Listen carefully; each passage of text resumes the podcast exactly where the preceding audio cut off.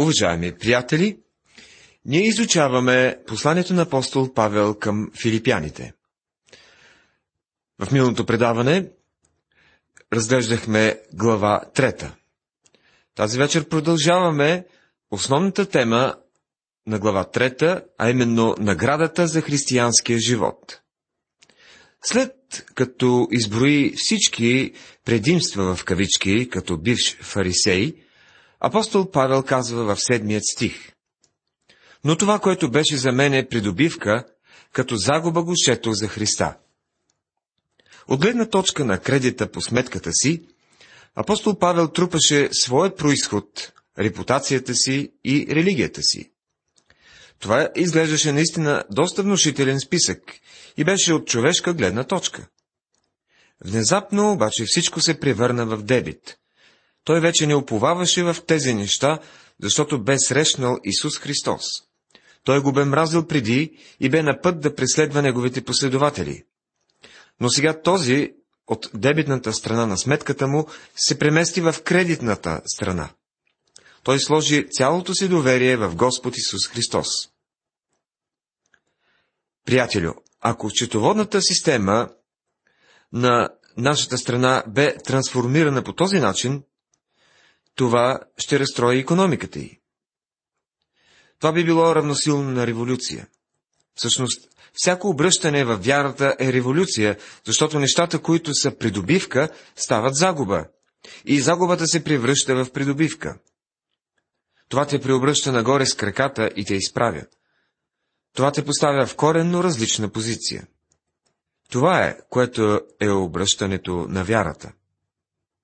Съществува малка времева дупка между стихове 7 и 8.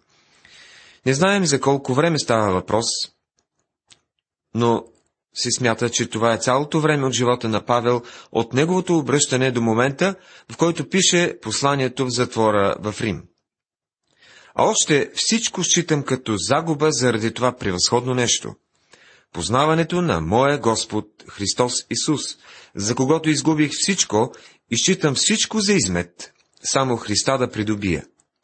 Послание към филипяните, 3 глава, 8 стих. Обръщането на Павел бе не само моментно преживяване.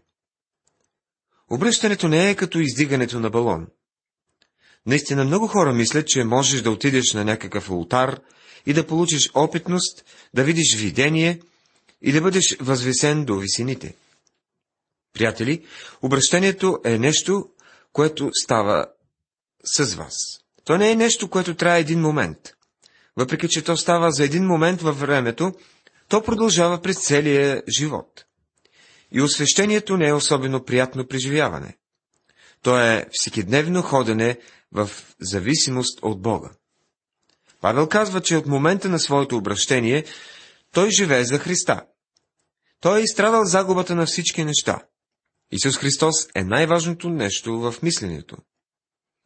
Нещата, които е считал за най-ценни сега, счита за измет. Това е доста остър език.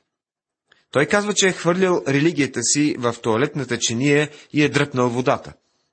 Той е изхвърлял там всички неща, в които е имал доверие.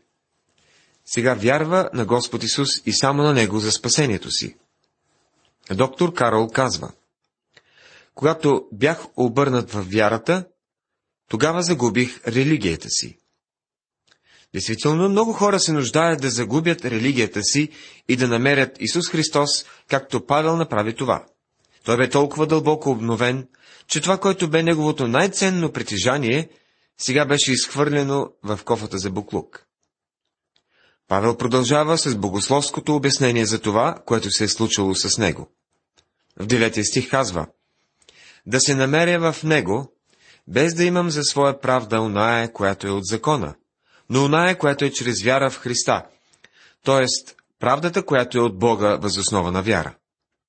Това е стихът, който е пристигнал до Джон Банян, когато се е разхождал из царевичните ниви една нощ, чудейки се как може да застане пред Бога. Той казва, че внезапно е видял себе си. Не просто грешник, но като въплощение на греха от веждите на главата си до петите на краката си. Той осъзнал, че няма абсолютно нищо, а Христос имал всичко. без да имам за своя правда оная, която е от закона. Неговата собствена правда, както дава ясно да се разбере, е от закона. С други думи, това е спазване на закона.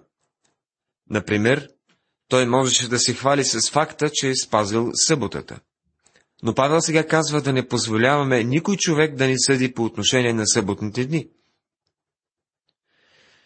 Аз можех да се хваля с факта, че съм проповядвал толкова много пъти, че имам е, ежедневна радиопрограма, но тези неща се броят за нищо относно спасението. Своя правда е законова правда, а Бог вече е декларирал, че всичката ни правда е като марсена дреха в очите му.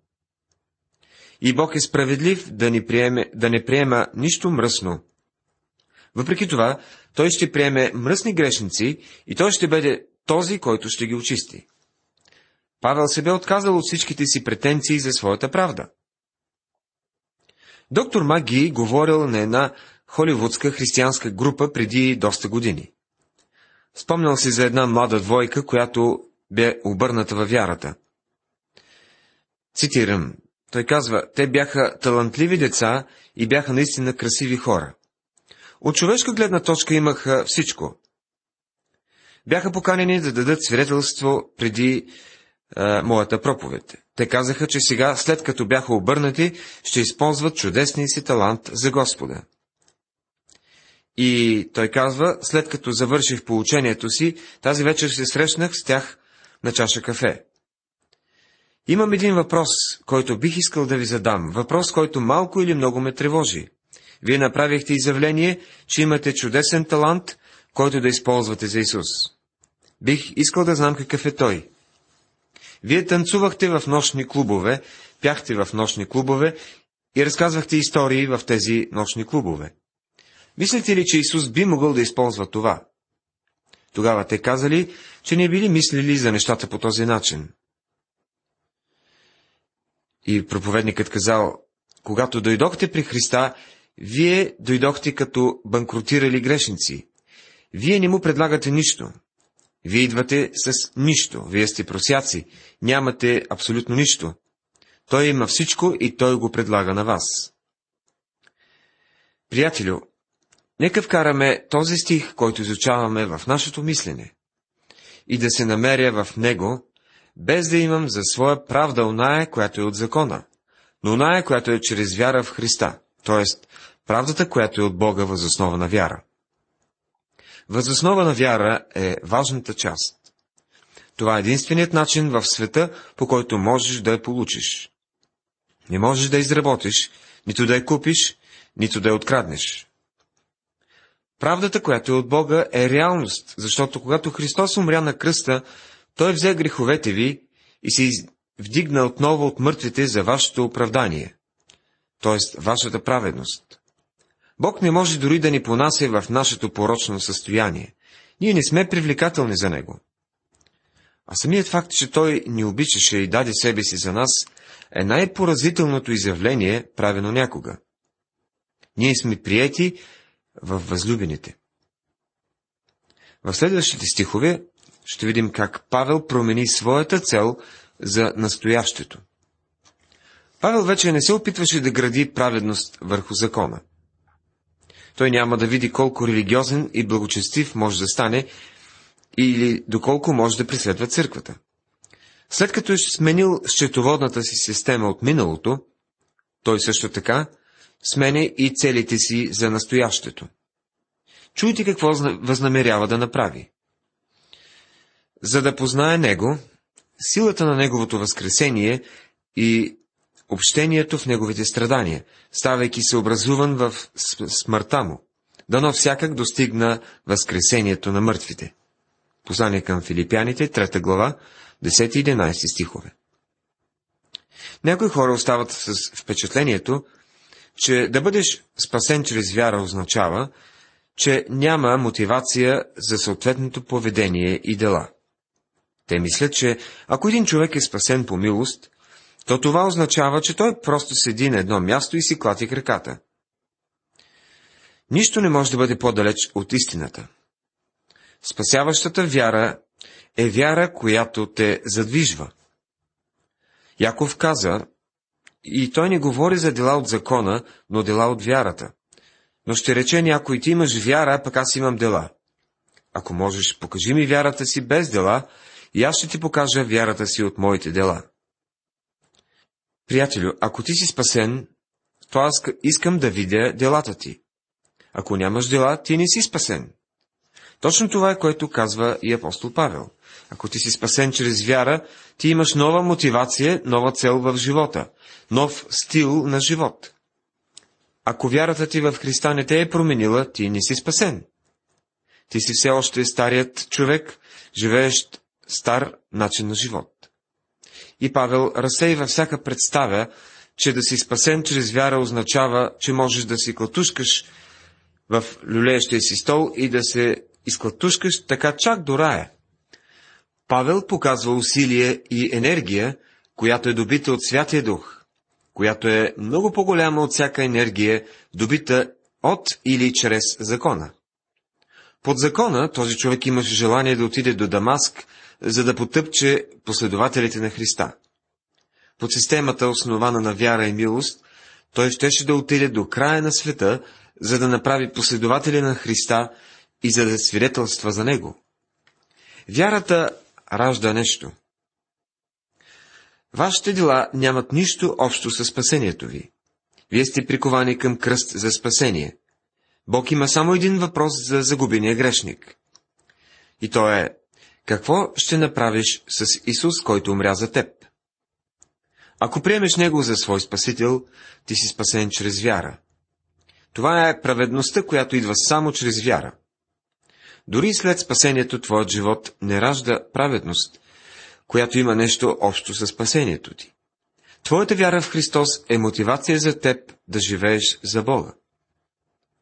Това е причината Павел да отиде и да живее по начина, по който го направи. Не разбирам хората, които не правят нищо за Бога. Някои хора казват, че не могат да направят нищо. За да бъдем напълно откровени с вас, вие можете да помогнете на всички, които помагат Божието Слово да се разнася. Ние продължаваме да се пускаме към прицелната точка за наградата на горното от Бога призвание в Христа Исуса. Приятелю, нашата вяра в Христа ни дава истинска мотивация да работим за Него. За да познае Него, казва Павел. Той в края на своя живот все още има амбицията да познае Христа. Днес някои вярващи оставят в мен впечатлението, че разполагат със съвършеното познание и те само се нуждаят да полират ореола си всяка сутрин и са готови да се въздигнат в кой да е момент. Обаче, апостол Павел, най-великият мисионер, който света познава, казва в края на своя живот. Моята амбиция все още е да познавам Христос, Неговата личност и силата на Неговото възкресение.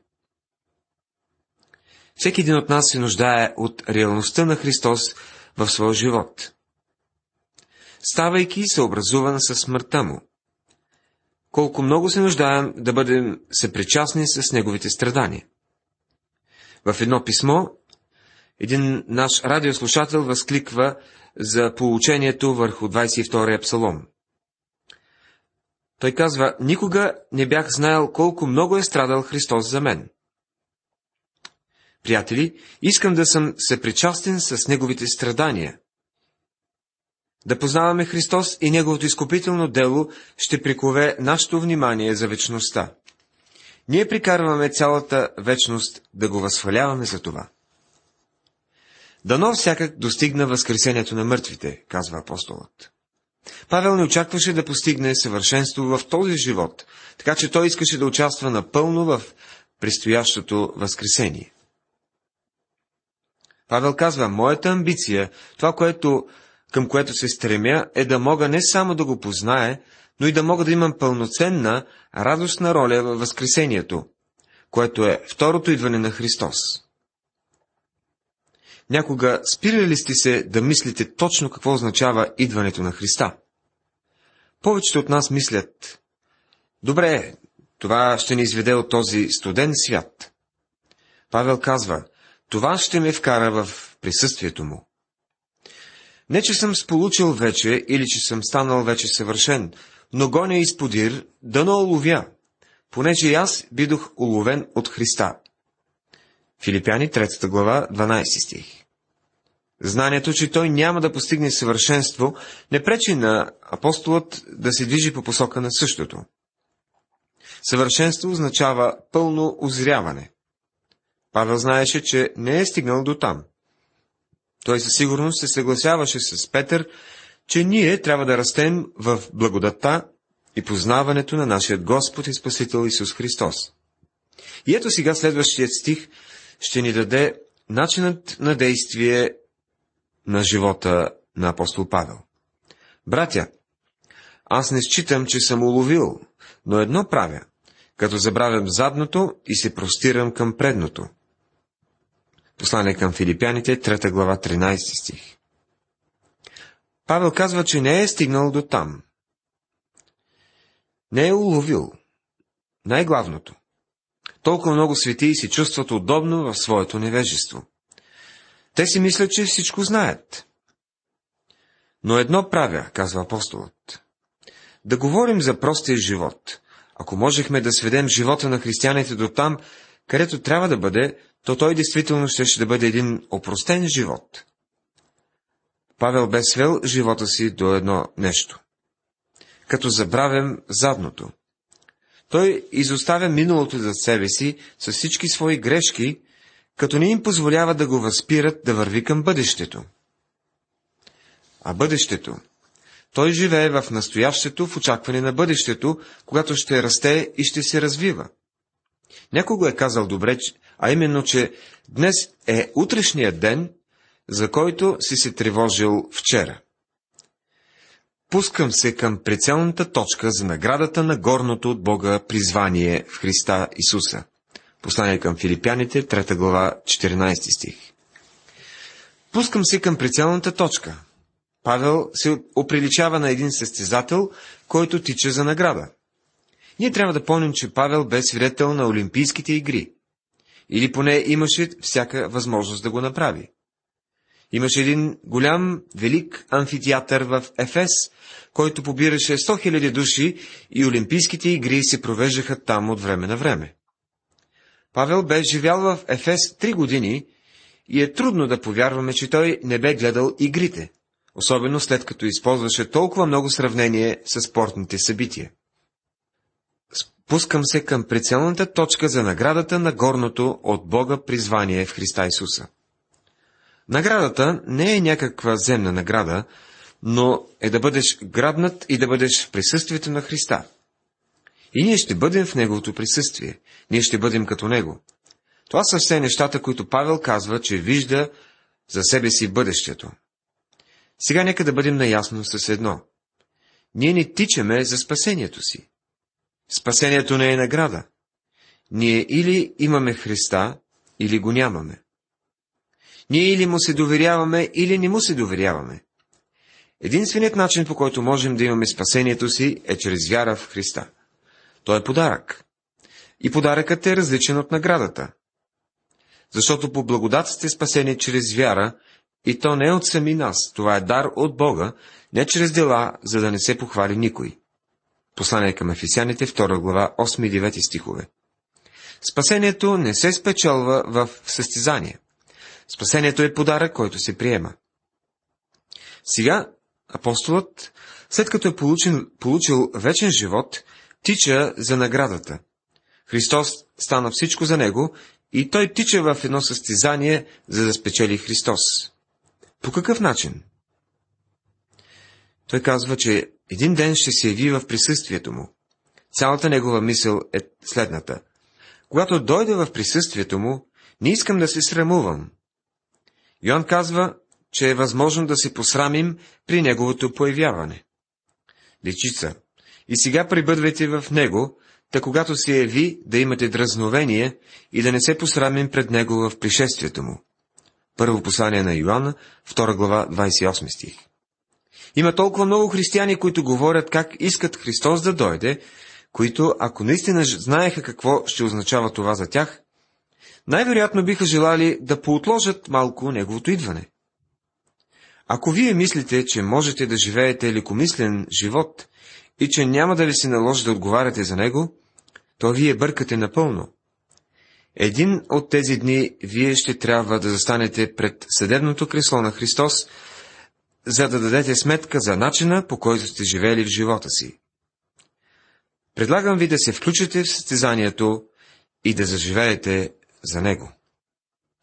Уважаеми приятели, завършихме нашето изучаване.